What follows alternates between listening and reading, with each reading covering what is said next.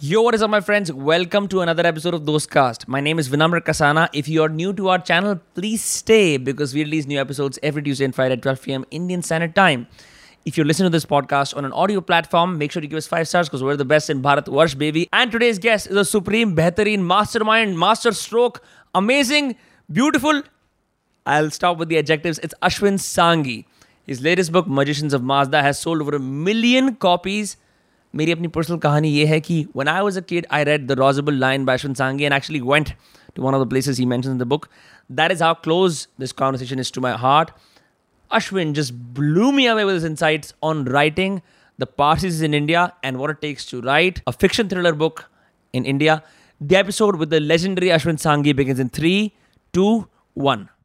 Before we discuss the book, how do you keep a whole day aside? I mean, isn't the is isn't your life supposed to be super no busy? no no no. As far as uh, uh, the the way i work is that normally i will not do one scheduled appointment in the day.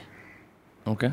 So if if i know that okay you know i have a podcast with Vinamr then the idea is कि भाई ठीक है वो 11 बजे हो 12 बजे हो 1 बजे हो what then I have a lot of other routine tasks which which need to get whether it's my writing schedule etc but i will not do another interview on that day i will not unnecessarily get into another zoom conference that day the idea is I, I like to live my life in a little bit of a sort of a comfortable i don't like a hectic You're not a hustler. no i'm, I'm it, it doesn't work एक तो मैं पाँच बजे सुबह उठ जाता हूँ for my writing so i'm already by the time i reach 10 o'clock half my day is already done yeah.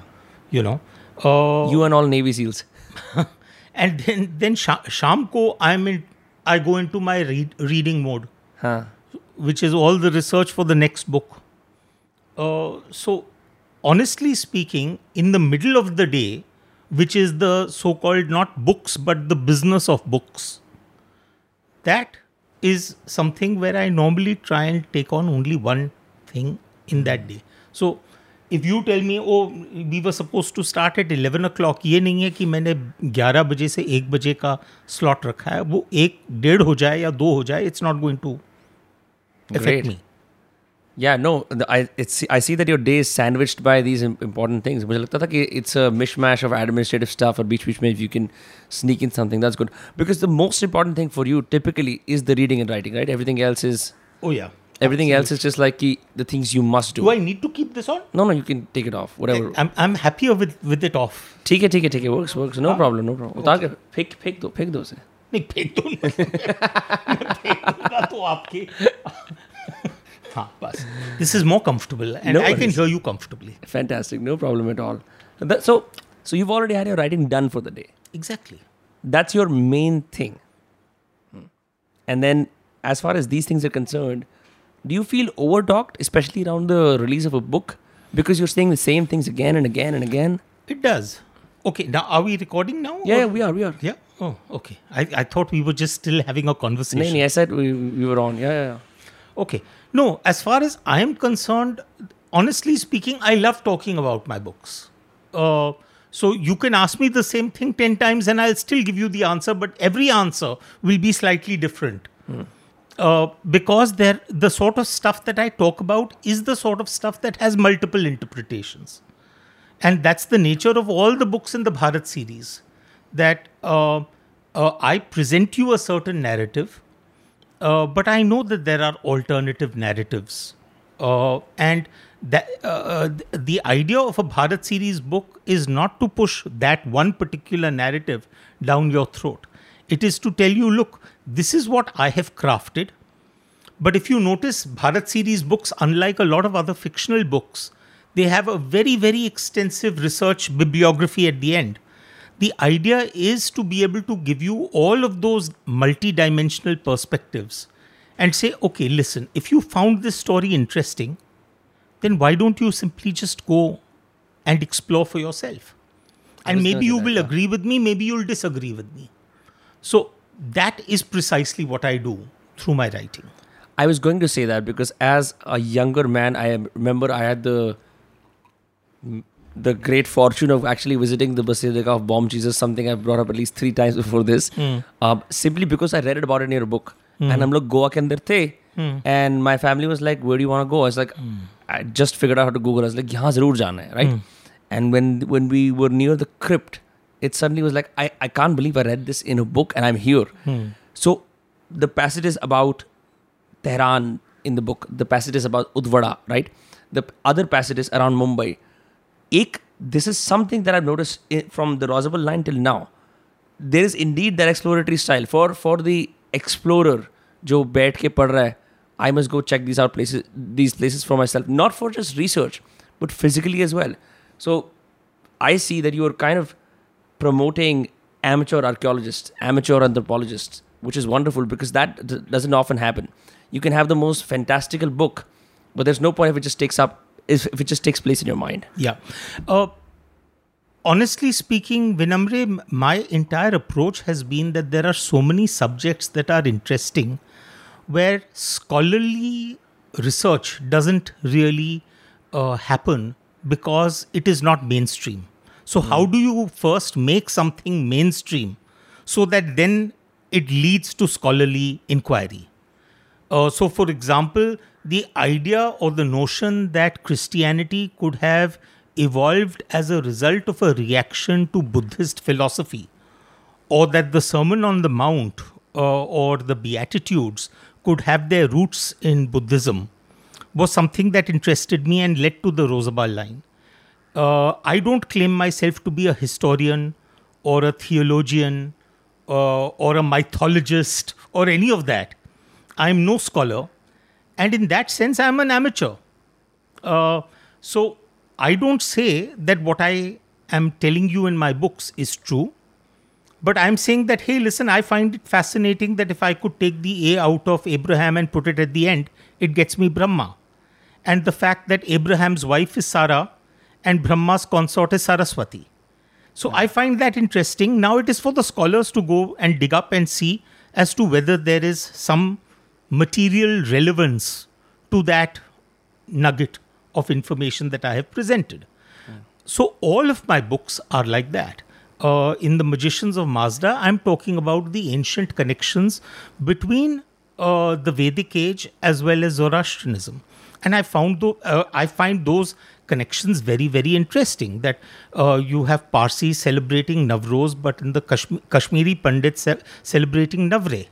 Uh, or the the Parsis wearing the sadre and kushti, and on the other hand, you have the uh, uh, Kashmiri Pandits wearing the sadra, uh, or for example, both uh, worshipping the holy cow, or that you have Athar as a central central element of Zoroastrianism, uh, which is fire. As the intermediary between humans and gods, and on the other hand, in India we have the Atharva Veda, so there are so many elements. Mitra and Varun are given the same amount of respect within the Gathas that they are given in the Rig Veda. Uh, or, for example, the idea that uh, you had uh, merchants who were touching the Gujarat coast when they were coming from Persia and they were mostly Zoroastrians. Uh, so they were already aware uh, of the uh, maritime trade routes. Or the fact that the Mahabharat has a word known as Parsika, which refers to those who lived west of the Indus. Now, those are all interesting and very tantalizing nuggets of information that I present to you through the magicians of Mazda. But please never treat me as the so called scholarly source of this material. I'm only presenting material in an entertaining way. And then I hope that it will be entertaining enough for it to become mainstream and then for scholars to figure out that, hey, listen, this is mainstream enough, so why don't we dig further? Right, right. I have a, incidentally, I have a, I have a note from here. Uh, I have a note from uh, Magicians of Mazda around this exact kind of comparative mythology you have discussed. It says, Zoroastrian Gathas, but also in the Rig Veda, their sacred fire was much like the Agni of Hindus. Their yasnas were similar to Hindu yasnas. Their Avestan verses sounded like the Vedic Sanskrit, while the Zoroastrians had de- devas and ahuras. Hindus had devas and asuras. How could such a similar people pose a threat to his? Jadi Rana agreed to give them sanctuary, allotting a square plot of three farsangs or nine kilometers for their nine square, square kilometers for their use. So Jadi Rana is the king who did he actually give uh, solace to Parsis when they first came to India, uh, fleeing persecution? whatever we know about the Parsi arrival in India comes through a work known as the Kissa e Sanjan. Uh, uh, now, how much of that is uh, real and how much of that is fictional is a matter for debate. But we can, I, I'm one of those who always believes that uh, great myths are always based on a bedrock of truth. Uh, and because there was something great, in, great that happened or a great person that lived, which resulted in a mythology evolving around it. So, if we were to take the kisai Sanjan, what we find is that the Parsis actually arrived uh, on the island of Diu about 18 years before they arrived in Sanjan. Which we today know as Daman and Diu. Daman place? and Diu. Yeah. Exactly. So, uh, and in fact, there are uh, there are old uh, uh, there are old uh, towers of silence uh, in uh, which are now open for visitors to go into because they have been deconsecrated because there are no Parsis left in. Uh, so, unlike the Tower of Silence in Bombay, which you can't visit, uh, the Diu Tower of Silence is an amazing spot to visit because you can actually go into the tower itself. And you can be quiet there. Is that the idea? Uh, yeah, but though uh, I mean, the Tower of Silence was basically the the place for the final funeral rites uh, of the? Parsis. The dakmas, correct. Yeah. So the dakma is basically a circular topped flat enclosure, and it uh, it allows the Parsis to undertake what is known as a sky burial because it's at a height, uh, and the corpse is laid out out there, and uh, uh, natural birds of prey can come and feast on the corpse. Uh, so you can actually go and visit that in Diu because it's now deconsecrated. Which means it's no longer being used as a tourist. It's no longer place. being used; it's a tourist spot. Interesting. Uh, so uh, since since you are uh, one of those who got fascinated by the Basilica of Bom Jesus, I thought that this could become your next destination uh, to cover. A few nights ago, um, a friend of mine actually was talking about Udwada. I had no idea I would end up reading about it in the book. There you go. So the point is, Kissa e Sanjan shows that they came to Diu. From there, 18 years later, they moved to Sanjan. Uh, while they were on the high seas, uh, there was a major storm, and uh, they prayed to their god Ahura Mazda and said that in case we are able to make landfall safely, then we will establish a fire, um, uh, a, a sacred fire, which then later on came to be known as the Iran Shah uh, in Sanjan.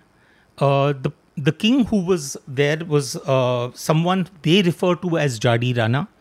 Uh, subsequently, historians have talked about the fact that probably Jadi Rana was a king called Vijay, Vijay Aditya, uh, one of the Chalukya kings, uh, who welcomed them. And uh, Vijayaditya was surprised by the fact that these people, even though they came from Persia, there were so many similarities. Uh, so it was almost as though he knew them. Uh, so he did establish certain conditions that you must speak the Gujarati language and that you must dress in local uh, local attire and so on and so forth. Uh, but he did eventually welcome them. Uh, and of course, they had to lay down their arms uh, and only take up arms when the king demanded.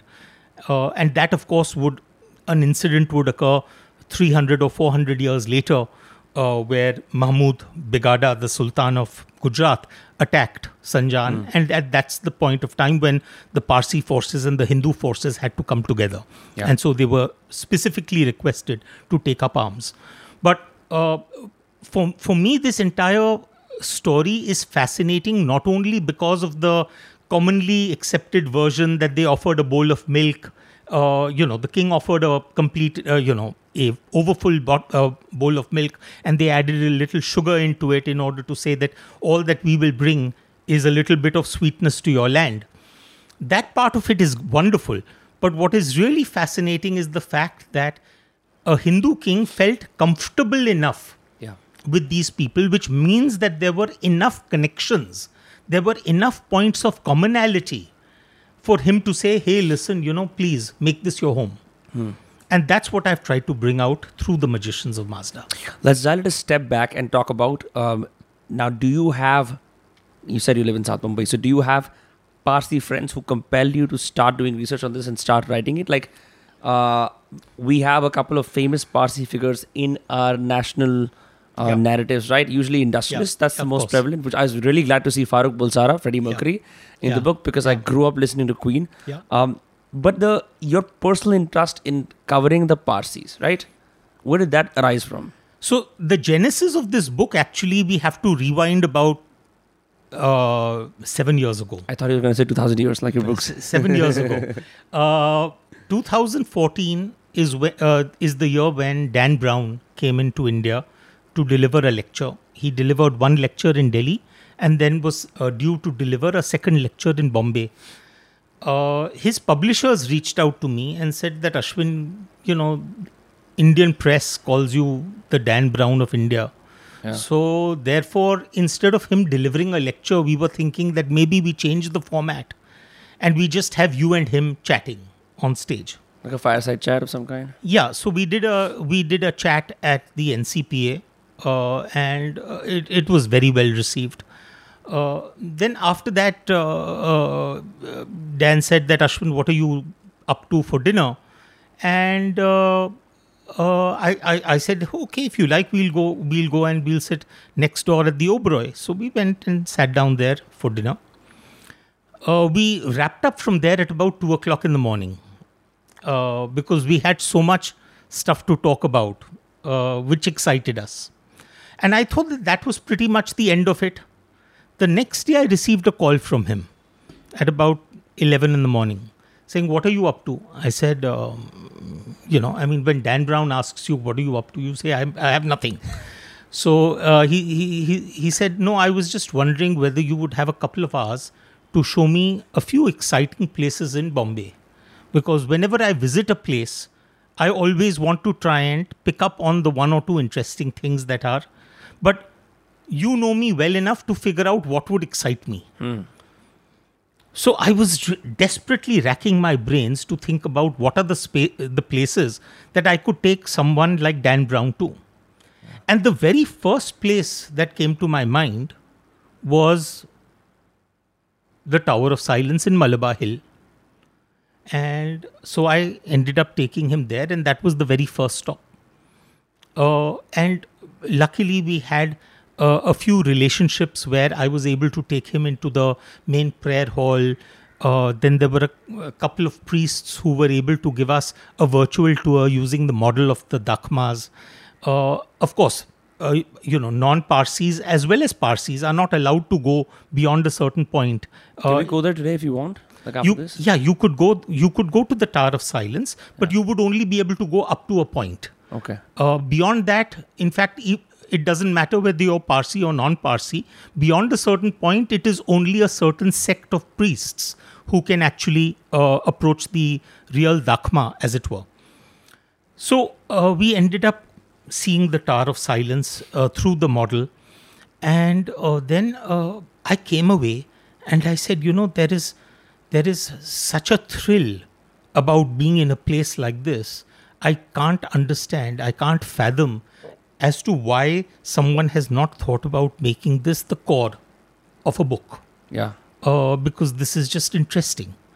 Um, as it turns out, a year, year and a half later, I ended up writing a thriller with James Patterson, in which there is one Private fight, India? Private India, in which there's a fight sequence which happens at the Tower of Silence. Um, but it was only one chapter in that book. But it was always parked in the back of my mind that I will one day do an entire book based on Zoroastrianism. Uh, then, as it happens, I was on a flight uh, a few years later, and uh, the person sitting next to me was Boman Irani. And we started chatting, and there was enough to chat about. And I mentioned to him that, you know, this is something that interests me. And how do you suggest I go about it? And he said, Well, I would say your starting point is the Kissa-e Sanjan. Why don't you get hold of a copy and then see where it takes you? So I got off that flight, and within the next couple of days, I had already located the Kissa-e Sanjan. So once I started reading that, that's when I realized I said, no, no, this is not just a story about how the Parsis came to India. No, it cannot be that. It has to be that if they came to India, were they coming back to their roots? Were they already totally familiar with the Indian subcontinent, either as sailors or as merchants, or were, were they actually coming back in some ways? Were they coming back home? Hmm.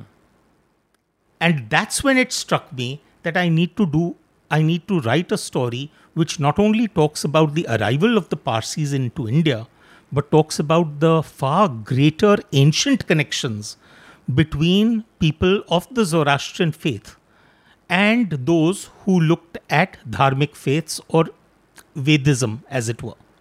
How much of this was primary source reading and researching through WorldCat and libraries, and how much it was actually talking to contemporary Parsis? Oh, well, you'll be surprised. Contemporary Parsis, un- unfortunately, to a very great extent, because there are such limited numbers. Uh, I mean, if you look at Bombay today, the, the, the total Parsi count would be about maybe 30, 35,000. Yeah, you said it's Uh, about in the book about hundred thousand people, Yeah, right? Across the world. Across the world. Yeah. So uh, if you looked at Bombay, it would be about 35 to 40,000. Uh, across India, it would be around 60,000. And across the world, it would be around 100,000. Uh, so it's a minuscule number. And uh, when you talk of contemporary Parsis, like for example, the people I grew up with uh, in cathedral school, they actually know very little uh, about their own roots, as it were.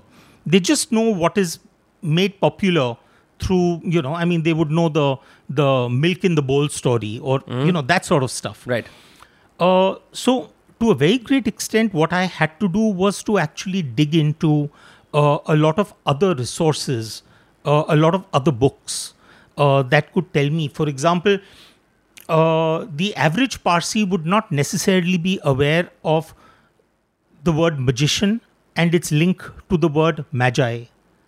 Uh, they've heard vaguely about the magi, uh, but they would not correlate that necessarily with the birth of Jesus Christ and the fact that there were three wise men who were also known as magi. Uh, and the fact that those three wise men mentioned in the Bible could have been Zoroastrians.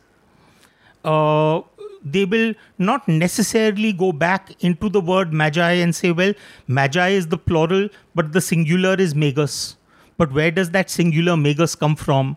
They will not necessarily know that the root of that lies in a word called magha. Uh, and the word magha is used also as an adjective, maghavan, which is used to describe Lord Indra in the Rig Veda.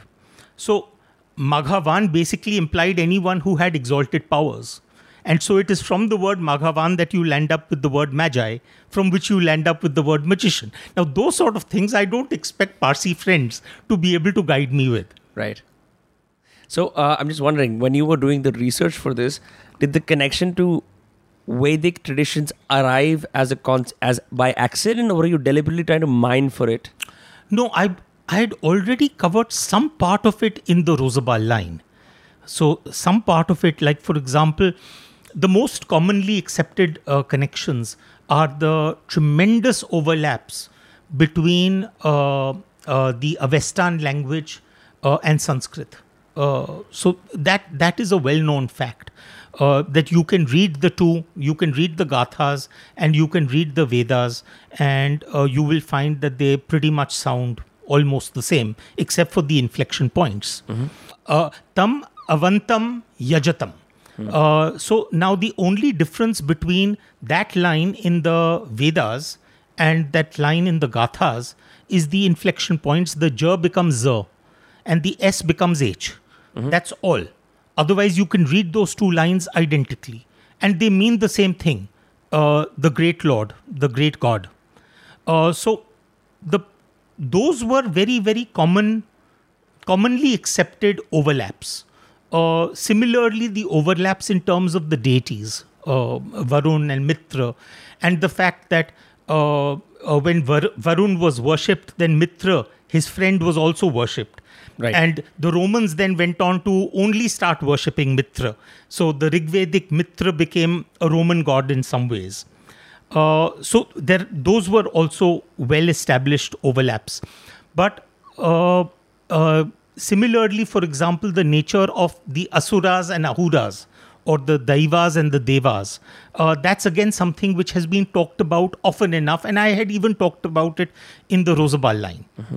Uh, that how did uh, how did uh, something like the what, what is worshipped as a benevolent force in Zoroastrianism, uh, that is the Asura uh, or the Ahura, is actually looked at as a malevolent force uh, within later Hinduism. Right. Uh, so those parts of the overlaps were already there.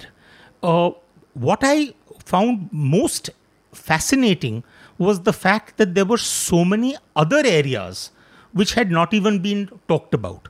Uh, so, for example, uh, I have known all my uh, Bawa, Bawa friends as basically people who Bawas? Bawas are is it's the colloquial term for Parsis. Parsis, okay.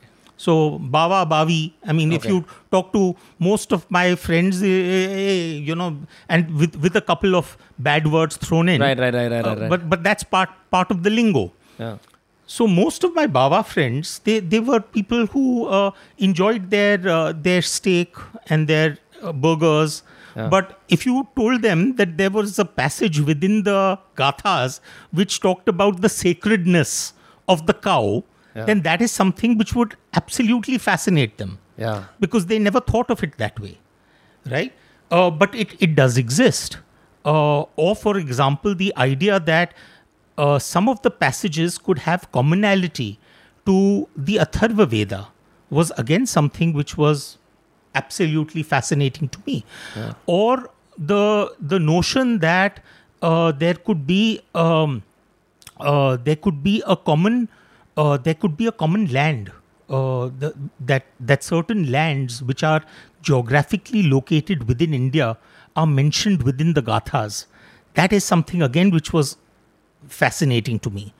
Uh, we've all gr- uh, grown up, the ones who have sort of uh, studied a little bit of Zoroastrian history, we know that uh, uh, Zoroast- uh, Zarathustra came to came from an area which is now known as Khorasan, which is really Central Asia, Afghanistan, what used to be Bactria, Balkh, and that region. But to think that maybe that uh, greater Khorasan could have also encompassed parts of what we now consider as India, that again was very, very fascinating to me. Uh, the the connections between uh, the fact that uh, uh, Zarathustra did his initial rituals uh, on the banks of the river Daitya, and that you have a river in a tributary of the Jhelum uh, in Kashmir, which is the Diti. Uh, you know, now those are the sort of things which sort of get my adrenaline pumping. Uh, and those were the things which I was specifically looking out for. Uh, that is it possible that over a period of time, because the religion became so completely separated from its Vedic cousins, uh, that now you treat it as something which is completely, we treat it as the precursor of the Abrahamic religions, Correct. rather than treating it as something that evolved from Vedic thought. That that really was the sort of mismatch that I was trying to address. When um, I'm sure response to this is is unanimous. I was reading the reviews on Amazon, five stars mostly. Have academics or uh, philosophers or social and thought, basically social historians who do this for a living, have they reached out with criticisms of this, considering कि यार आप बहुत speculation कर रहे हो इस चीज के ऊपर? But I do not claim to be a scholar. I do not claim that I'm No, writing a non-fiction uh, non-fiction treatise of any sort. I'm not attempting to say that my word is the truth. I am writing it. I'm I'm writing in the space of a Dan Brown, where I'm saying, is it possible? I mean, what what was the Da Vinci Code about? The possibility that there could be a bloodline of Jesus Christ. Right. So that is not to say that there was a bloodline of Jesus Christ, but that was a speculation. See, ultimately, when we are writing in the world of fiction, uh, there are people who call me a mythology fiction writer. There are those who call me a historical fiction writer. Uh, others like to call me a conspiracy fiction writer. If I was to take the last definition, conspiracy fiction writer, then the uh, what is a conspiracy fiction writer? A conspiracy fiction writer is someone who is addressing one important question. And that important question is two words What if? Hmm. What if this were true?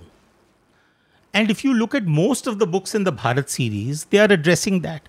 That what if Jesus Christ survived the crucifixion and came and lived in Kashmir? That was the Rozabal line.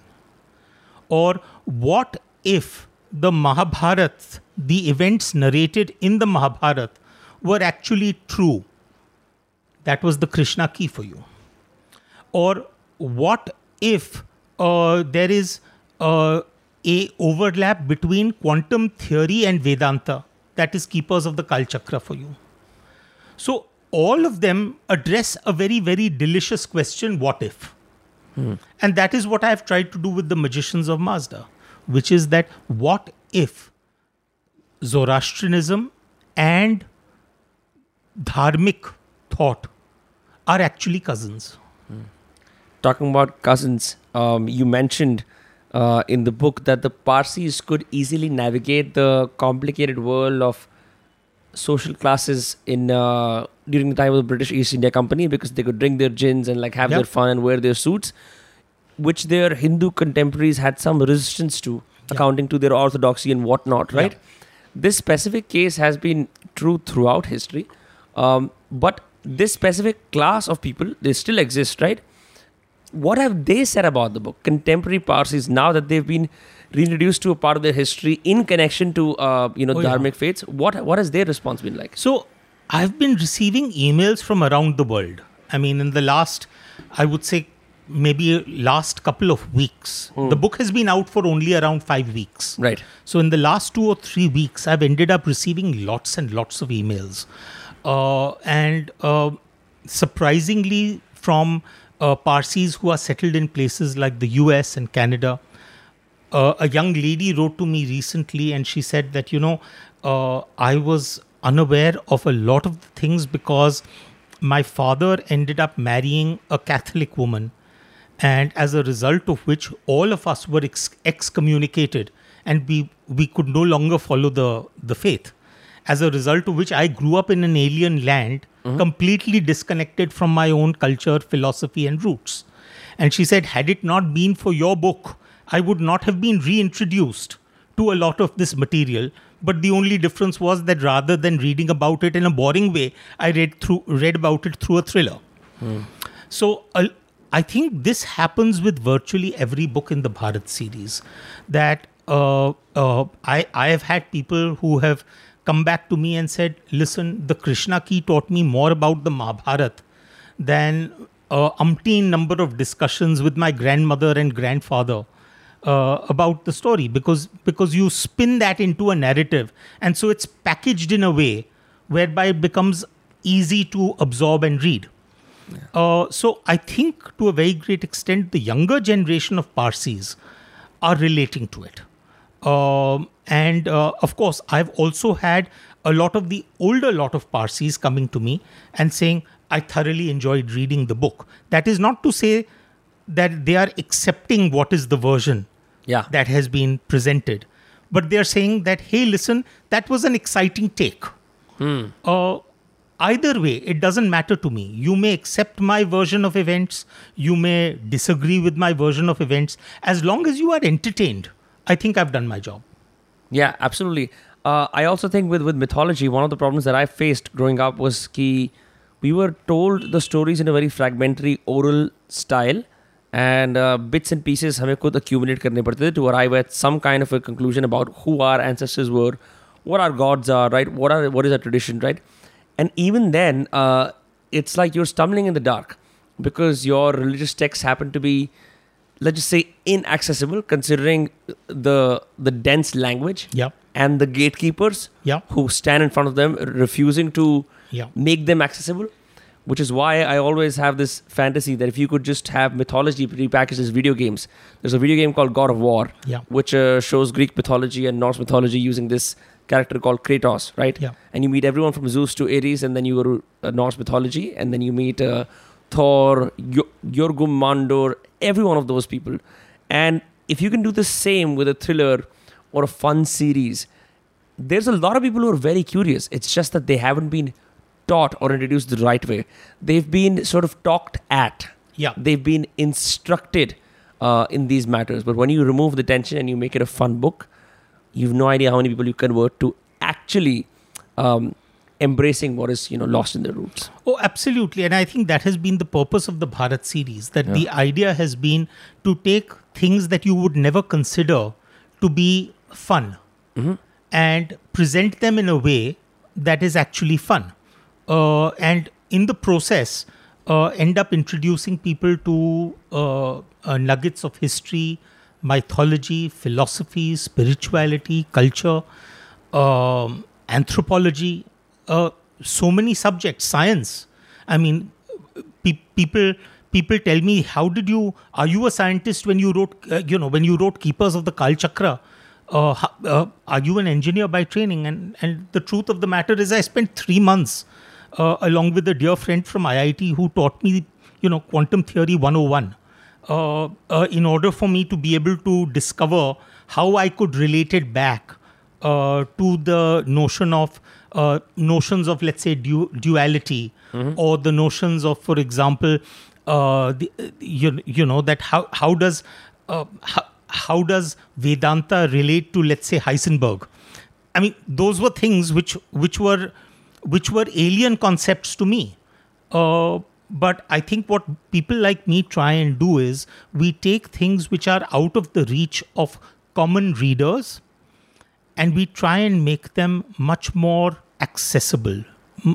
So, for example, in Keepers of the Kal Chakra, I'm trying to explain the notion of nothingness. Now, how do you explain nothingness to someone who hasn't really meditated or hasn't had that sort of training And through all things, of through words. through words? Yeah.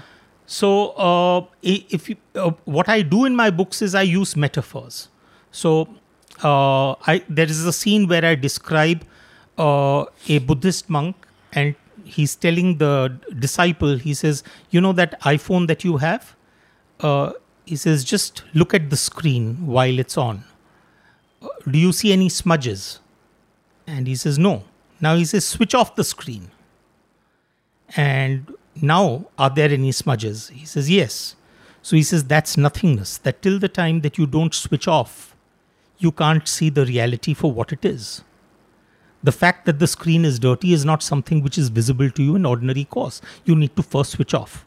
Now, you may call that a very simplistic metaphor, but that's the only way that I can convey what I want to through that metaf- metaphor to a generation of readers who may not have been exposed to the material. Uh, Keepers of the Kal Chakra, for example, is talking about the idea that there could be uh, two people. I mean, I, I've always been fascinated by this notion that um, uh, you can have uh, what are called entangled particles. Um, and w- what what at least quantum theory now tells you is that you could have an isolated particle in New Delhi and another one in New York, thousands of miles apart, but both behave exactly the same way, as if there is some sort of invisible umbilical cord which is connecting these two particles. And uh, that was the theory on which Keepers of the Kal Chakra was based. That if you can have entangled particles, then can you have entangled human beings? Uh, so I, I think to a very great extent what what we are all trying to do is uh, take a lot of ingredients and cook you a khichdi which is easier easier for you to consume as well as digest Right. make it go down smoother Yeah. that's what we are trying to do Talking about going down smoother, um, a part of the book has the protagonist down in a ditch um, in what is, I think, solitary confinement of some kind. उससे दो सवाल आते हैं. One, did you actually visit um, prisons in Tehran to do your research? No. Because that is very, very extensive. And second, um, the asides on uh, surveillance, chained VPNs, right? Security systems in in uh, top secret laboratories, psychological ways of torture. All of those represent uh, things you would normally not read in a fiction book, right? They might be mentioned in passing, but you have ex- what you mentioned about spending three months with your friend at IIT, right? To- to- Right. It seems like you. It seems like you immerse yourself in those fields uh, for months or weeks at a time to Yeah. acquire that knowledge and just use that. Because when I read about chain VPNs or how someone is like using voice over internet protocol to like mask their voice, I assume that that is where it ends. And then me as a reader would have to like highlight it and then read it and then come back to the book. But then you explain it as well, which I really enjoyed. Uh, Vinamr, what I try to do is I, you know, for any book in the Bharat series, uh, let me start answering this question by first of all telling you the timeline. Okay. Uh, most books in the Bharat series take me about two years end to end to actually research and write. Uh, of that, the first nine months is usually research. Uh, the next uh, three months is plotting, uh, where I actually put down every twist and turn in the tale. The next six months to nine months is in terms of writing the book. And finally, the last three months is rewrites. So that's really what, what happens as far as the end to end timeline is concerned. Do you Now- use a notebook? Do you use your laptop or computer to do yeah it? so i'm i'm totally dependent on my icloud Okay. so i will be writing in the car on my ipad or on my iphone uh, which is part of the cloud. Um, i will be working at home or in the office on my macbook. Uh, i'm sounding like an ad for apple right now. Uh, and then uh, you know um, uh, uh, once i'm actually done with the plotting which uh, then that's the time i start using a software known as scrivener which is basically a terrific tool for novelists uh, where they can actually create index cards uh, for the story uh, and then move those index cards around uh, in case they need to shuffle the story To make a non-linear narrative, you have to. absolutely so so once once i'm done with scrivener and i've actually written out the story then i export the entire story into microsoft word uh, because all our old time editors are not used to working with scrivener uh, and so then the the story then becomes a word document. Uh, now the reason for telling you this is that the first nine months which is research the nature of that research, and this is related to your question, the nature of that research will vary across stories. So, uh, if you take something like, let's say, for example, Chanakya's chant, Chanakya's chant was simply a reading of the Arthashastra, in fact, multiple readings of the Arthashastra, and also a reading of a Sanskrit play by a guy called Vishakhadatta uh, called Mudra Rakshas, which is ostensibly on the life of Kautilya. Uh, so once I had read those two, uh, and also ended up watching the uh, multiple episodes of the Doordarshan serial by Chandra Pra- Prakash Dwivedi ji, uh, those I, uh, I think there were 10 15 odd episodes uh, uh, that pretty much became the bedrock of research uh, for chanakya's chant. And i felt uh, empowered enough to be able to then go ahead and write the story.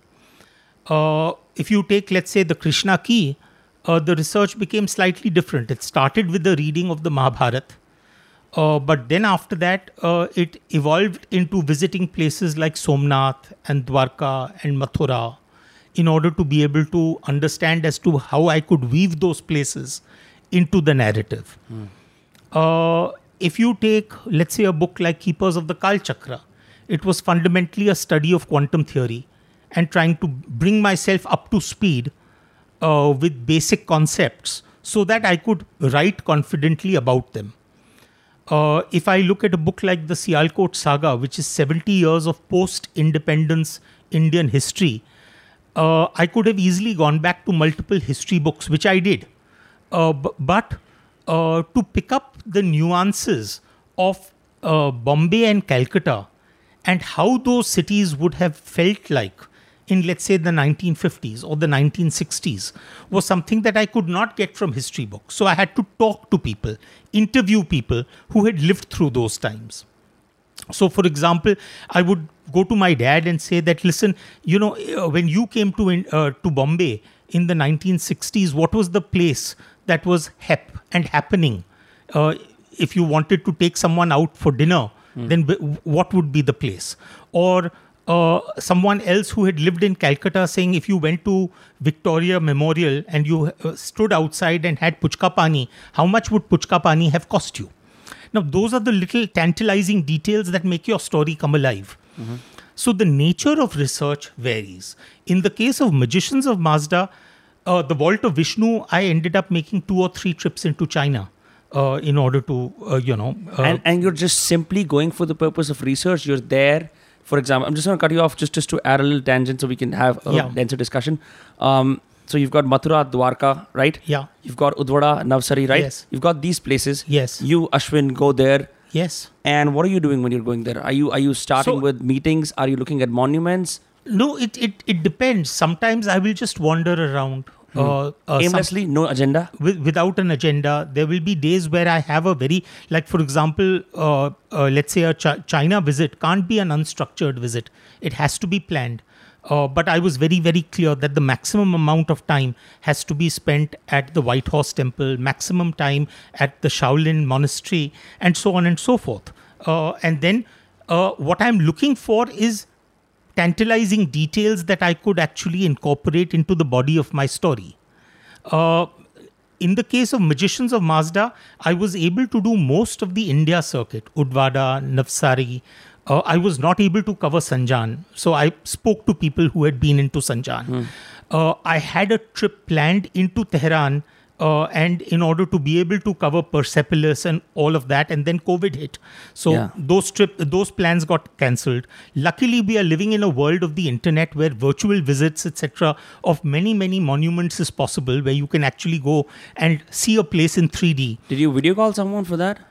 No, you don't need to. Uh, like for example, places like Persepolis, you can actually do a guided tour Okay. online, uh, or uh, you, you know. So nowadays, when you say that you need to visit, uh, I, I say, hey, listen, be smart about your research. You know, you can. There are things that you need to do in terms of getting your feet on the ground.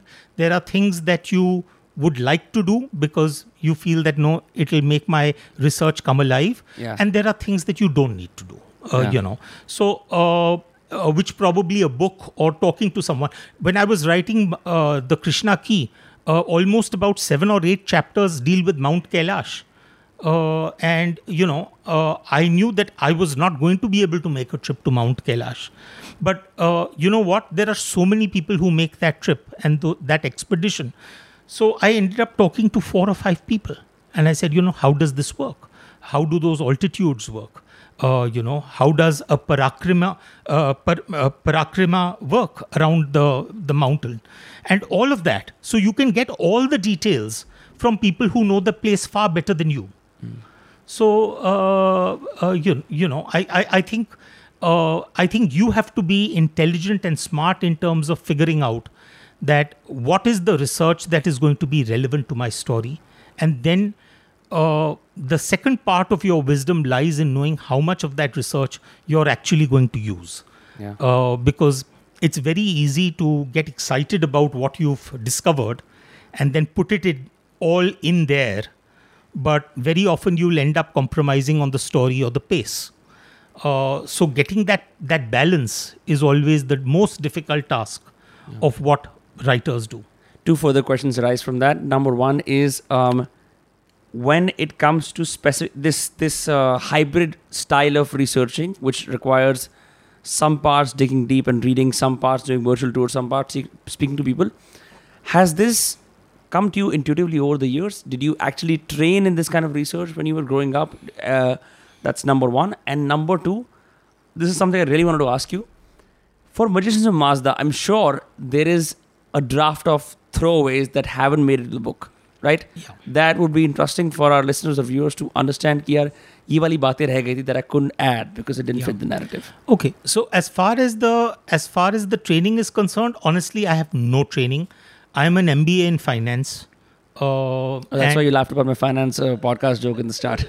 So but the point is that i have no literary background whatsoever uh, and uh, you know i grew up in a marwadi banya fa- family uh, uh, you, you know there is this very interesting nugget of information uh, which is presented in the vault of vishnu where I've talked about the merchants of Samarkand, and the merchants of Samarkand had this wonderful tradition that when a when a child was born in the house, a boy was born in the house, uh, they would touch a drop of honey to the tongue of the child and a drop of glue to the palm of the child.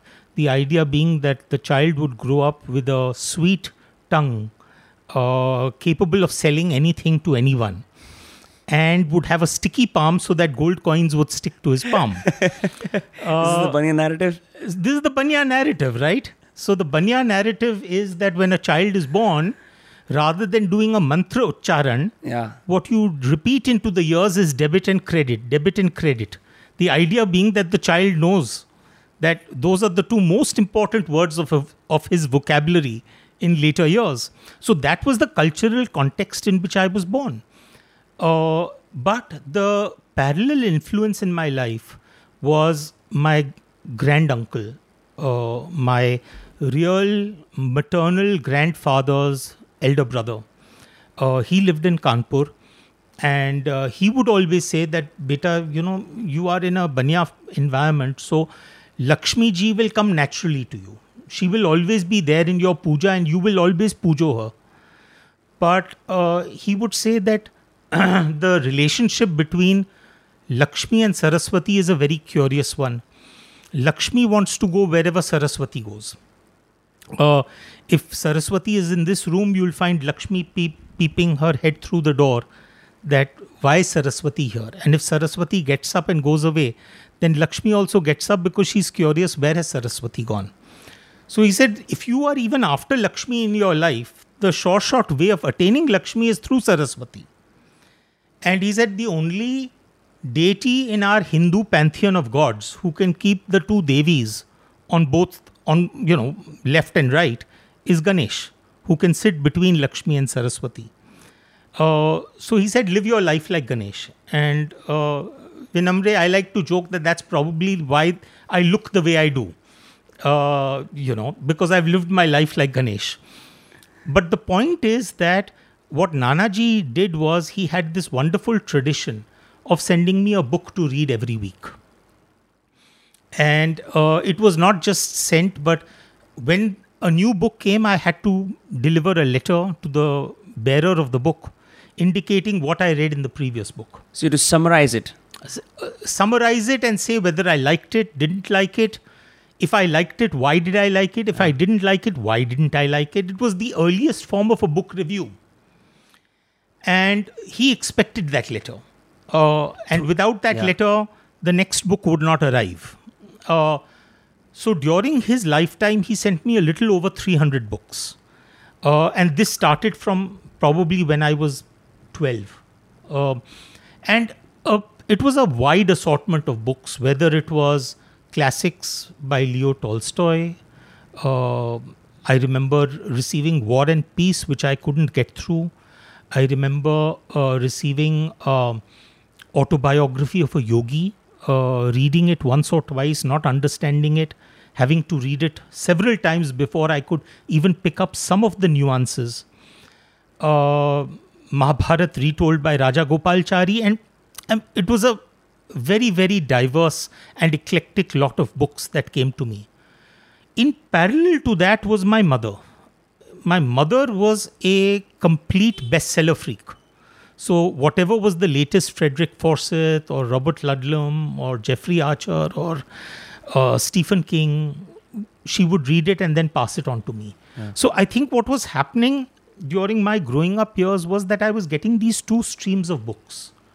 From one of these books, I was getting a stylistic grounding that I loved the fast paced story, that, that thriller variety story, where you don't have to make an effort to turn the page, but the page turns itself. And on the other hand, I was getting a lot of books which covered things like philosophy, history, mythology, science. And I think I loved that content. Not the stylistic part of it, but the content part of it. And so, what you see in my writing is actually um, an amalgamation That's true. Of one stream of content and one stream of stylism. So the the stylistic part of it I've borrowed from my mom's books, and the content I've borrowed, or the the motivation for that particular content comes from my granduncle. That's such a great ritual. I'm going to use it on my cousins. I, it's such a fantastic thing. You you incentivize them with another book or something else by saying, "Hey, uh, tell me how you like the first one." You also enable them to start ri- uh, uh, writing. Absolutely. It's, it's not just making a bunch of private readers. yeah. Wow. And in fact, had you asked me for the longest time, I mean, you know, I, I started going into my dad's office to be trained in accounting and all of that uh, from a very young age. I must have been 14 or 15. Uh, and uh, we had an accountant, an old accountant there. We used to call him Munimji. And he was a traditional man, wore a topi and dhoti, kurta. And he would always see that I had one of my Nanaji's books in my hand. Hmm. And the reason I used to have the, because whatever I had received, I would want to try and spend half an hour lunchtime going through a few more pages. And he would always tell me, he would say that, you know, bookkeeping is more important than book reading. And he would say, if you must read, then read a balance sheet.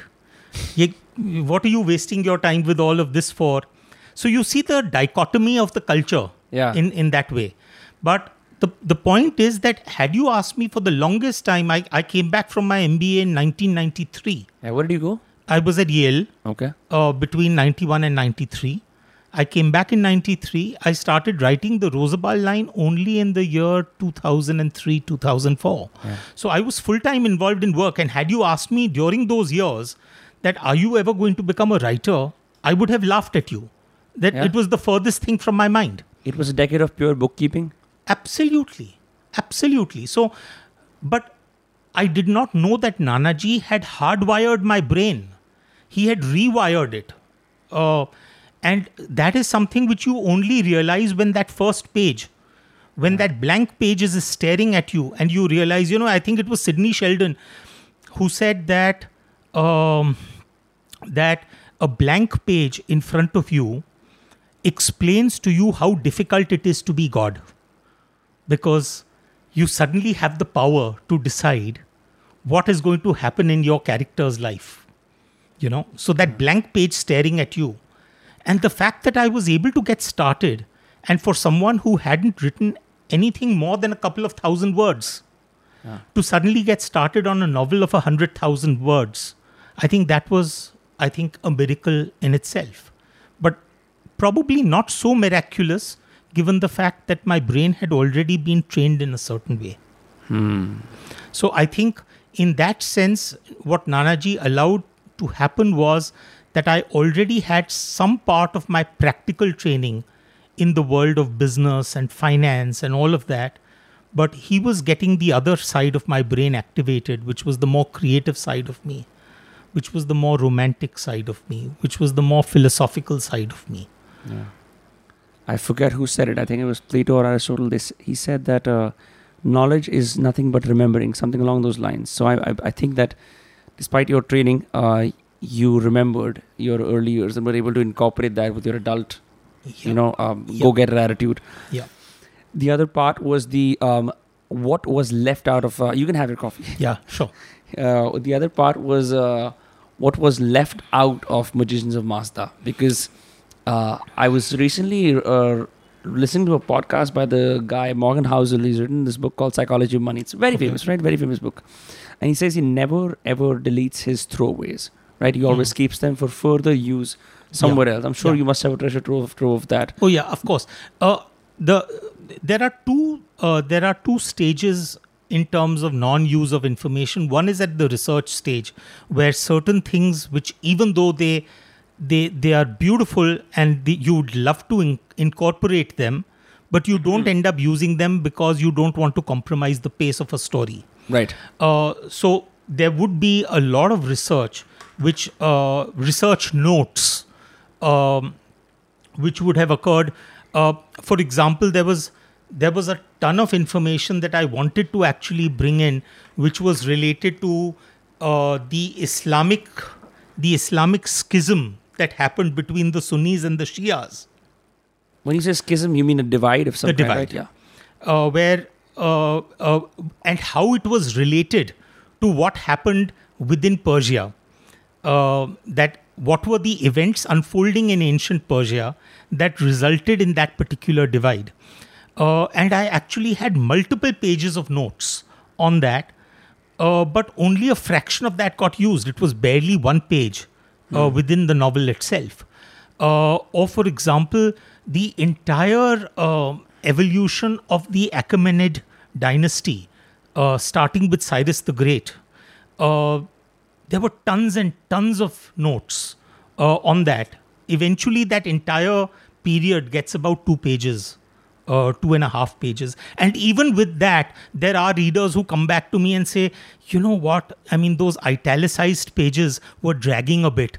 And, and I said, you, do you realize that I had 10 times of that quantity which I needed to distill? Right. Because when I was writing the book, I was very clear in my mind that this novel, okay, if it's going to be 120,000 words, then not more than 25%, which means not more than 25 to 30,000 words, will be of the parallel track. Uh, the, the vast majority of the book must be in the present day, the thriller element of the book must be maintained. Right. So there's a lot of material like that which was lost out at the research stage itself, which I didn't bring in because I didn't want to compromise on the narrative, uh, on the pace or the style or the speed. Uh, the other part of it was the stuff that I end up discarding at the time when I'm doing my rewrites. Because typically, when I'm rewriting a book, I'm reading it and then trying to be as clinical as possible about whether something really needs to be there. Does it actually progress the story or not? Uh, so there would be probably maybe around 15 or 20 odd chapters which have actually been completely discarded or Yeah. partially discarded. And do you intend to use some of them in future books or parts of this research? Do you have Oh, it huge- always happens. It always Okay. happens. In the Rozabal line, there was a lot of material that was only presented as a couple of paragraphs within the book. But that material actually became relevant in The Magicians of Mazda. So, uh, uh, and luckily, because I'm an organized sort of chap, and everything of mine is indexed and cross-referenced and you know all the research is right there. Yeah. uh, therefore whenever i'm working on any book uh, all the previous research in any case is on hand. Uh, you know i mean uh, my research is at two or three levels. One is uh, idea research. So unlike a lot of writers who sit down and say okay now mujhe agli kitab likhni hai तो अब मैं सोचूँगा कि idea क्या होना चाहिए। Whereas my personal view is कि our best ideas जो they are all floating out there तो आप वो आइडिया का जो आइडिएशन है don't do that at the time when you are writing the book You do should have a bank. you should have a bank. Uh, so the way I maintain my idea bank is through an email uh, which is an email ID which only I email myself to. Uh, and uh, so, for example, you and I could be talking, and uh, something that you mentioned could strike me as very interesting. I'll email myself about that. Uh, or I could be traveling down the road and I see an interesting site, I'll take a pic and email myself. Uh, I'm reading a book and a paragraph strikes me, I'll take a pic, email myself. Uh, I email myself YouTube videos. I email myself uh, map links. I email myself interesting web articles, uh, PDFs that I've come across, and so on and so forth. So during the last 10 or 12 odd years, I started that around 2006, 2007. So in the last 12, 13 years, I've en- ended up emailing myself maybe around 12,000 times. Uh, and what I try and do is I introduce tags into my into the body of the email so that Right. the search function works better. Uh, so that is one part of it. And the second is when I actually get into the research for a book.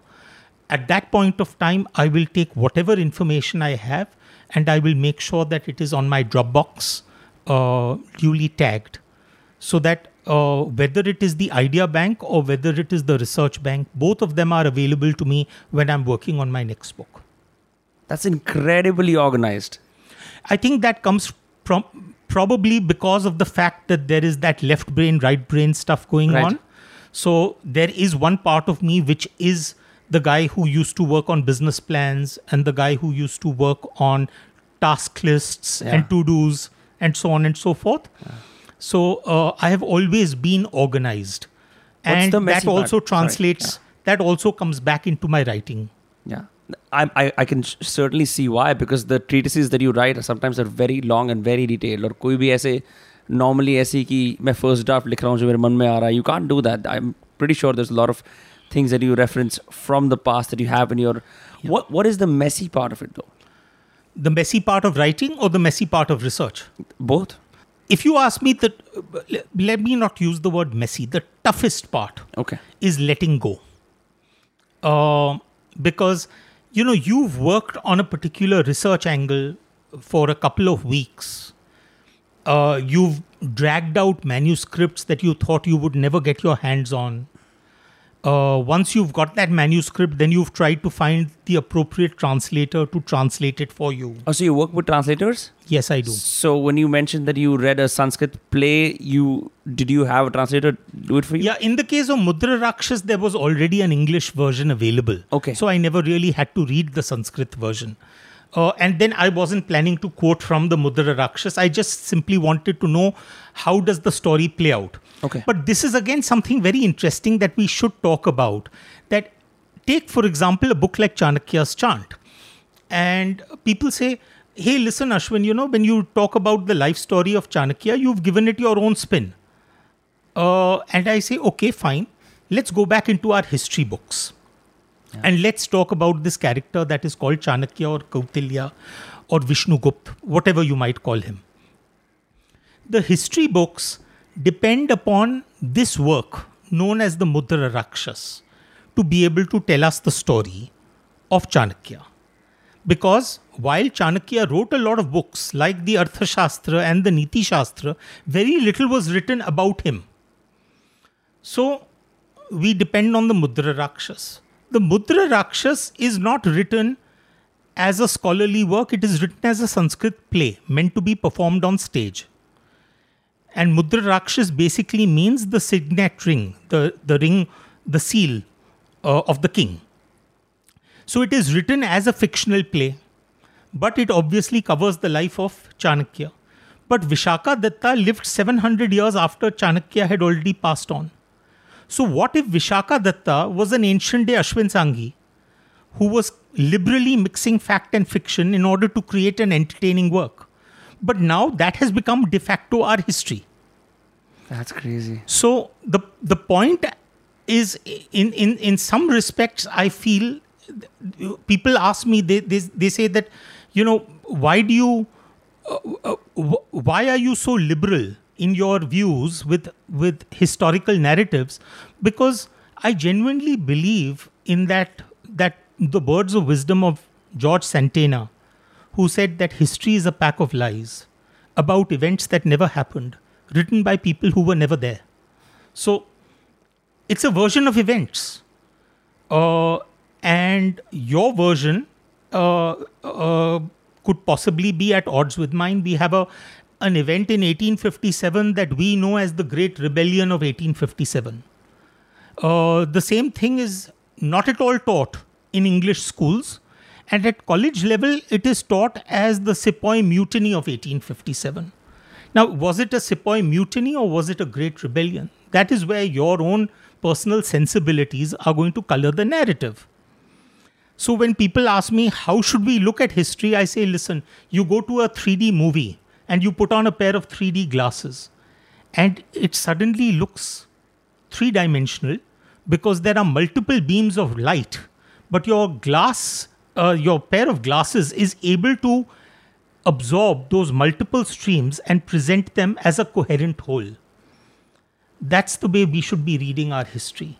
That we should be looking at it with a pair of 3D glasses. Let's look at all the narratives and then see as to what makes sense because there's probably fact and fiction in every narrative. right as opposed to treating it literally which As is what more people tend to do right Exactly. Um, in the Magicians of Mazda, the never, the ever, what's the right word? The eternally burning fire, the Iran Shah, is it an actual fire? Oh, absolutely. You can see still see it at Udvada. It's there for public public display. Oh, absolutely.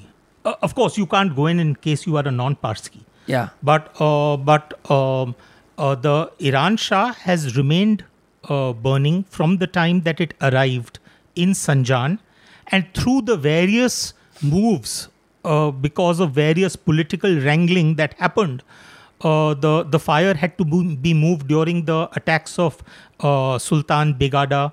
Uh, it had to be moved to Barot, it had to be moved to Broach, it had to be moved to Navsari, and then eventually it found, it, found its final resting place in Udvada. And you can still see that fire burning, and that's the reason why it is treated uh, in the tremendously respectful and sacred manner that it is. Yeah. The, in the book, you mentioned there are several Parsi families or dynasties uh, who are uh, basically charged with guarding it, the fire, right? Yeah Does it actually now, uh, the, does this tradition continue into modern times where actual, just for, for the lack of a better word or a term, like in the dharmic traditions, we've got uh, mandirs and के अंदर महंत होते हैं जैसे, right? And बिल्कुल. they, and they guard कुछ कुछ traditions or they guard Yes. like a certain shivling that Yes. maybe एक पंडित का बेटा कर रहा है फिर उसका बेटा कर रहा है फिर उसका बेटा कर रहा है Bilkul. तो- Absolutely. And uh, initially, when the Parsis came here, they broke up into what were known as panths, which were actually groups. So, for example, let's say my friend Cyrus Broacha. Uh, now, Cyrus Broacha doesn't probably even remember the fact that his surname Broacha comes from Bharuch, Broach, which Broach Right. was the other name for Bharuch. Uh, so uh, uh, the panths were created, uh, which were five different groups. But uh, uh, amongst those groups were those who were the original people who had created the flame. Uh, the priests that had created the flame on the banks of Sanjan and then continued to guard it down the ages. Uh, and they were known as the Sanjanas because they came from Sanjan. Uh, and uh, different parts of that family have continued to preserve the Iran Shah uh, down the ages. And there is, of course, a tremendous tradition. In in other words, for example, there are uh, there is cyclical rotation amongst the priests, so they get a certain number of weeks to be the guardians, and then the next group moves on. Uh, there is there is very exacting detail in terms of ritual purity, uh, so that uh, things like your breath uh, so you wear the, you know now we've the the mask has become a regular part of our lives in covid Right. times but uh, one always used to wo- wonder as to why do jain monks as well as zoroastrian priests wear uh, wear a mask particularly when it is uh, next to the iran shah but that is the idea of basically uh, maintaining ritual purity of the fire uh, so uh, that tradition continues uh, down the ages even today. Uh, and that is the reason why I think I was so fascinated by the idea that, okay, if one part of it is the traditional priests. Right. But could there have been a subsect which was guarding an even deeper secret? And that is where the conspiracy comes in. Right. Um, with the Iran Shah, what is its uh, global significance in the Zoroastrian faith? Is it the most significant religious slash cultural monument uh, or relic that they have, or uh, are there other more powerful things that Zoroastrians sort of band together in the world? Well, I think I think partly what has happened is that it has become such a minuscule, minuscule, numerically minuscule uh, community that uh, the smallest of traditions become a rallying point. The Iran Shah is probably the most famous amongst them. Uh, but the the truth of the matter is that, for example, today there are far more ancient relics available uh, to the Zoroastrians in Iran. For example, there are several Parsi uh, fire temples as well as uh, dakmas, which are right there in Iran itself, which are still surviving to this day. Right. Uh, unfortunately, of course, uh, over the years, uh, except for the brief period of the Shah of Iran, where the Parsis were welcomed back with open arms into Iran, but otherwise, for the for the better part uh, of the last several centuries, uh, they have been under assault from Islamic forces, uh, and as a result of which, uh, even that brief reprieve that the Shah of Iran was able to give them, after that, sim- you 1979, you had the uh, the Islamic Revolution and the Ayatollah seized power, and uh, once again, you know, the Parsis became pariahs. Uh, today, I think uh, they would not be more than maybe around um, uh, 84,000 in the entire population of Iran. Uh, and those are not counted, by the way, as Parsis. Parsis basically implies those Zoroastrians who came to India and then Correct. and then uh, uh, you know uh, sort of grew in numbers. Uh, but if you look at the overall numbers, even within India, within Bombay, maybe around 35,000 Uh, within India, about 55, 60,000. And then if you take US, Canada, and all parts of the world put together along with India, maybe about 100,000. Yeah. Um, जिस तरह से Jews consider they have this birthright tour that they do, right? American Jews, especially like if you're a New York Jew or a New Jersey Jew, you go to Israel and like it's a free birthright trip where you discover like what your tradition is, what your culture are. You um, visit Jerusalem, right? You visit um, all the great things that you can possibly do to understand what your culture is, where you come from, right? Where you migrated from, in essence. ऐसे ही uh, you mentioned in passing in the book a bunch of times about how जो actual indigenous Zoroastrians हैं जो Iran में रह रहे हैं them or and the Parsis in India how they try to make contact several times Yes. do those lines of contact still exist and if they do are they still strictly on a religious basis No, those lines of contact actually uh, sort of got diluted several hundred years of, ago. okay Uh, it was uh, it was during the uh, probably uh, the time of uh, Changa Shah or Changa Asa, depending upon whether you're reading uh, the Indian version of the name or the original Zoroastrian version of the name. Uh, that Navsari became the hub, uh, and uh, expeditions were sent out into Iran. Uh, because the Parsis of India felt that they had lost their cultural moorings and their roots from Iran. And so they reached out uh, to the priests of Iran in order to educate them uh, about their religious practices. And these instructions flowed. Uh, those were very difficult times. To get in and out of Iran was very difficult. To get the written word out of Iran was also very difficult. And so a set of instructions flowed from Iran to India, uh, which were uh, known as the rivayats. Uh, and I'm told that there were about maybe 25 such rivayats that actually came in uh, over us over the space of a couple of hundred years. But after that, the numbers had become so minimal, so minuscule, that that tradition also died out. So, to a very great extent, I think uh, it is it is places, physical places, like let's say the Iran Shah, or for example Persepolis, or for example the few remaining fire temples in Iran. Those are the places that can produce that feeling of being culturally moored in some ways. Uh, Navsari, uh, you know, uh, because of the great library and the ancient texts. Uh, I think these now preservation of these uh, would be extremely important. Uh, even take, for example, what we started out with, which is Diu.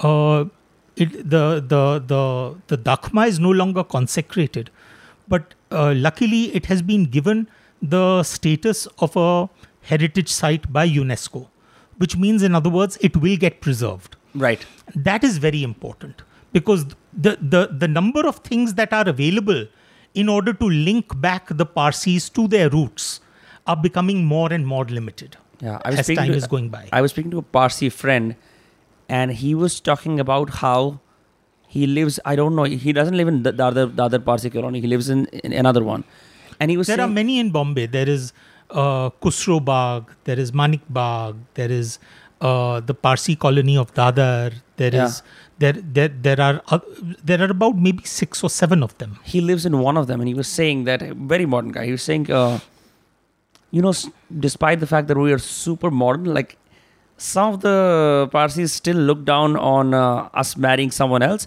And if I were to speculate, I think it's probably because of the numbers and how limited they have how how how uh, limited their religious monuments, their social institutions are. So there's a need to preserve. Self-preservation kicks in. Yeah. uh, and uh, I don't blame them for for for having that Right. approach.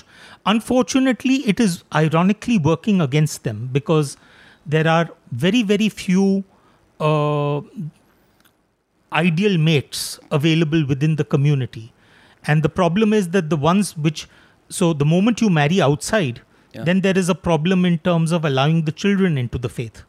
Uh, so uh, uh, this is particularly true of those who are based in India.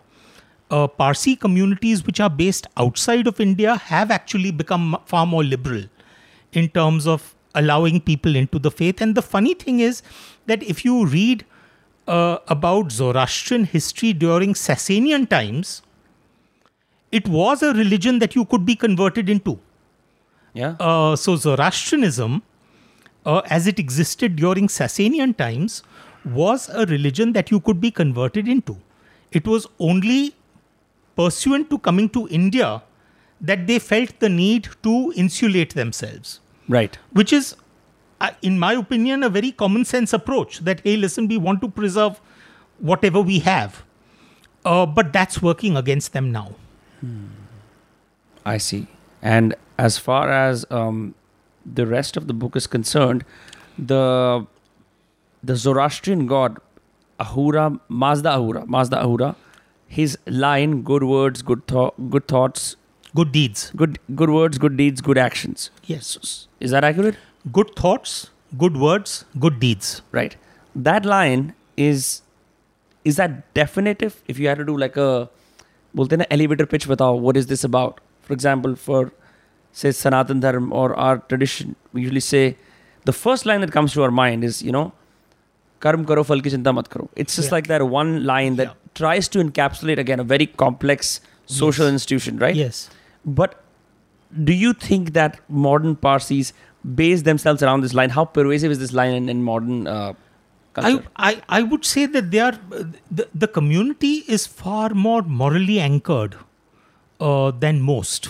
Yeah. Uh, the the value of things like education, the value of charity, the value of the the, the value of being uh, grounded in in terms of a certain code of ethics.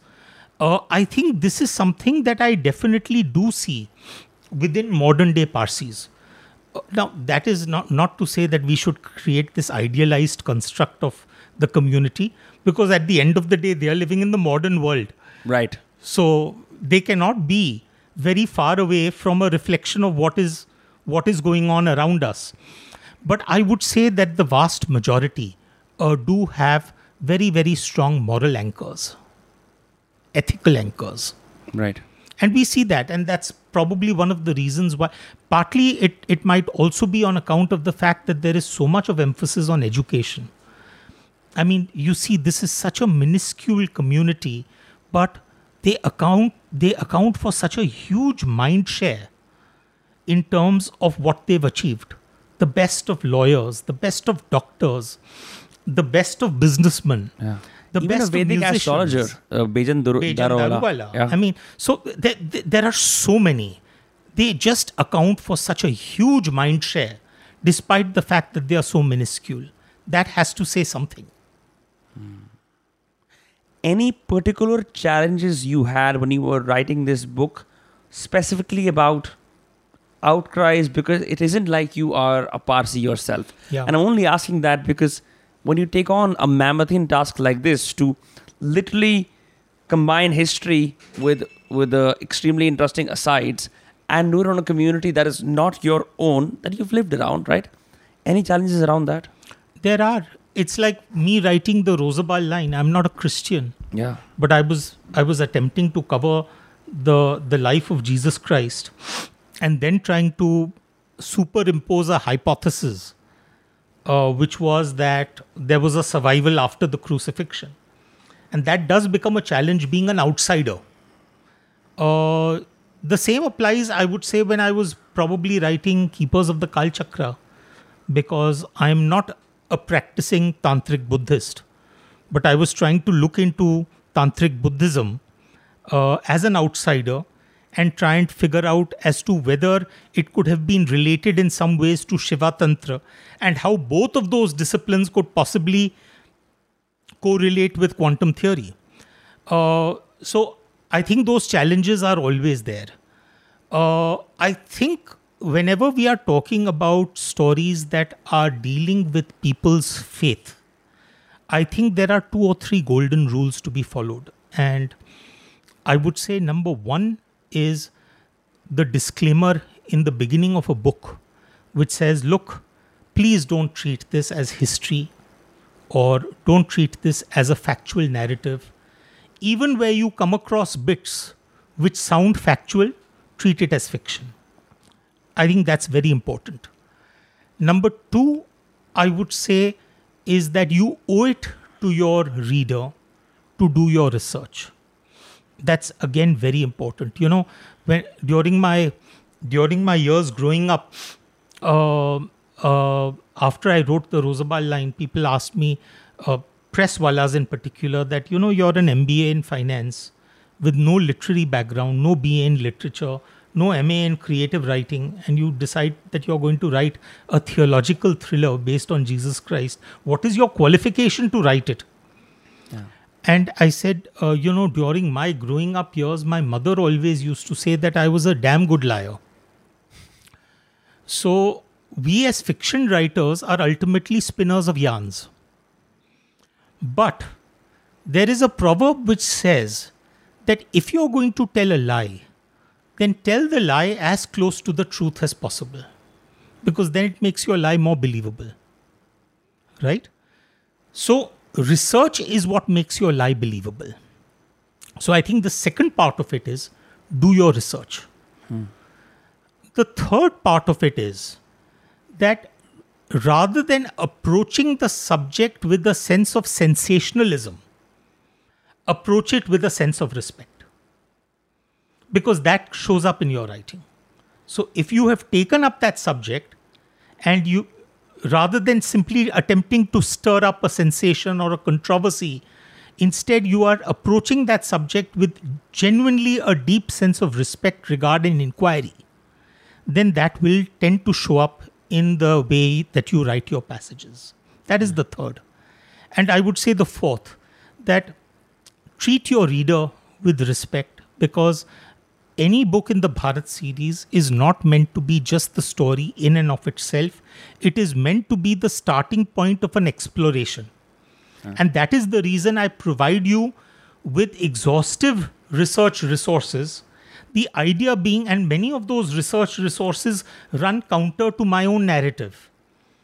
The idea is that I want you to dig into those sources and see, come across the same material that I came across and then make up your mind for yourself as to whether you agree with my version or some alternative version. So I think if you can do those three or four things, then in that case it becomes far easier to be accepted. Wow. As someone who deals in inflammatory language for a living, mostly YouTube titles, I really, really enjoyed that. um, Ashwin, uh, before we part, I'm not going to have you uh, give advice to young writers because I'm sure you've done that 3,000, 10,000 times. but I will say one thing though. Uh, are there any insights beyond the ones that I've obviously gleaned from this that offline or non-fiction writers can can uh, take from this? Why? Because I think your your methods for writing fiction. I mean, you invent your characters and whatnot, and you let them marinate, and they have their own stories.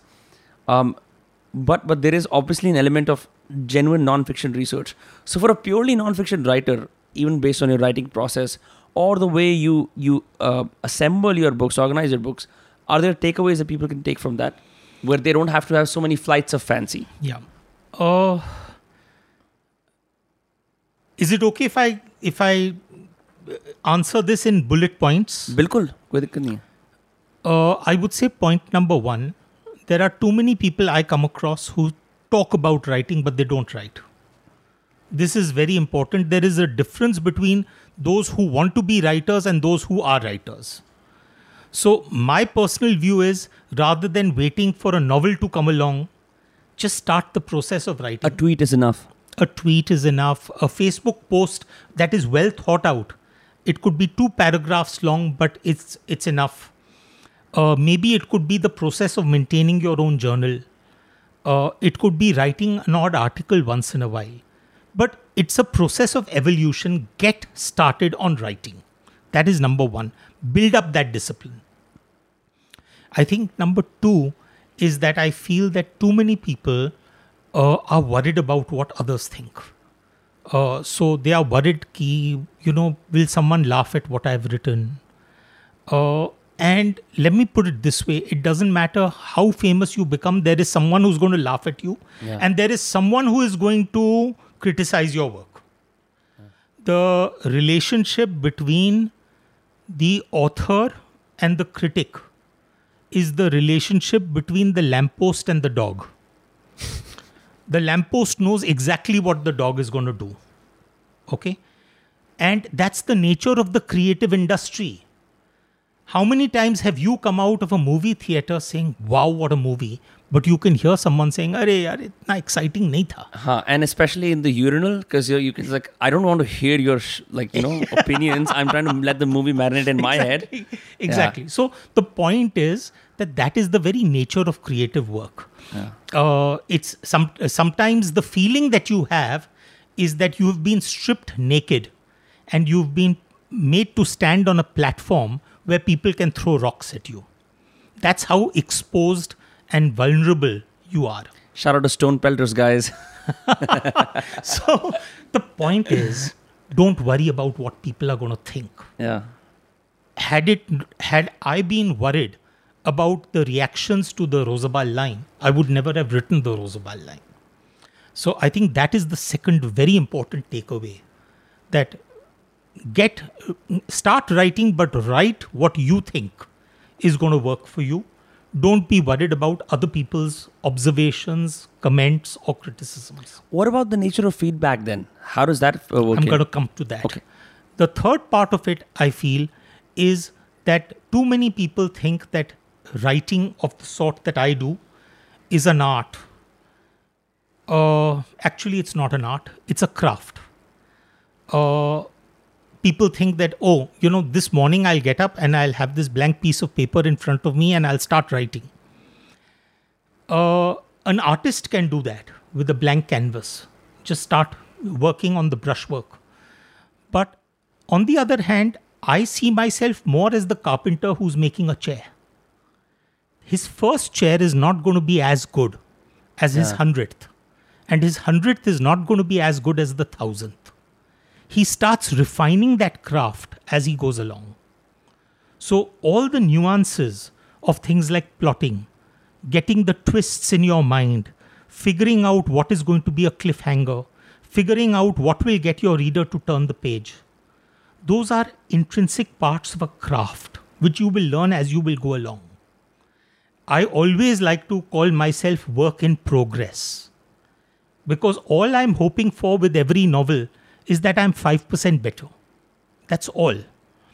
And it's a journey of evolution that I'm learning along the way as I'm going along. Uh, if you see the way I wrote the Rozabal line, it was nothing in comparison to the way I wrote Chanakya's chant. I was far more organized by the time I wrote my second novel. So that is the third very important element. That remember that it is a craft and you need to hone your skills. The fourth point that I want to bring up is that uh, there are uh, writers who think that somehow or the other inspiration will strike me this morning. The only thing that has worked for me is being organized. When I want inspiration, it's never there. Yeah. So, what then makes you chug along is organization. Uh, the Sialkot uh, saga was a book which was 150,000 words long and it had 150 chapters. You know how I wrote that book? I had a spreadsheet in front of me with every chapter outlined on one line of the spreadsheet. And I set myself a target of 150 days of writing 150 short stories of a thousand words or less, which would link up together into a novel. You wrote short stories every day for 150 days? Exactly. And that's how the Sialkot saga was written. That every day I need to get that one story churned out. Because every if you read every chapter, you'll realize that you can read it on its own like a short story. So that is the fourth takeaway that I have. The fifth takeaway don't lose the day job. I know it's easy to say, oh, I'll become this very famous writer, and I will remember one thing writers can write books faster than publishers can write checks. So it's a long, long time before your income will be such that it can sustain you. And it's far easier to write at any time. My good friend Amish Tripathi wrote Immortals of Meluha when he was traveling back and forth from work to the house in the car. I wrote the Rozabal line between 10 o'clock and 12:30 midnight every night because I was still putting in a full clocking in a full day of work. So it's very important. It's damn difficult to write when you are hungry. भूख hai ki it will not allow you to write. So don't lose the day job. And finally, my last takeaway is that if for some reason you are amongst those lucky ones that become successful, and you are appreciated, just have the humility and the grace to keep your feet on the ground and to realize that every word that you wrote, you didn't write it was a blessing from Ma Saraswati. You were a medium, and the words came to you from her. Because the day you forget that, the flow will stop.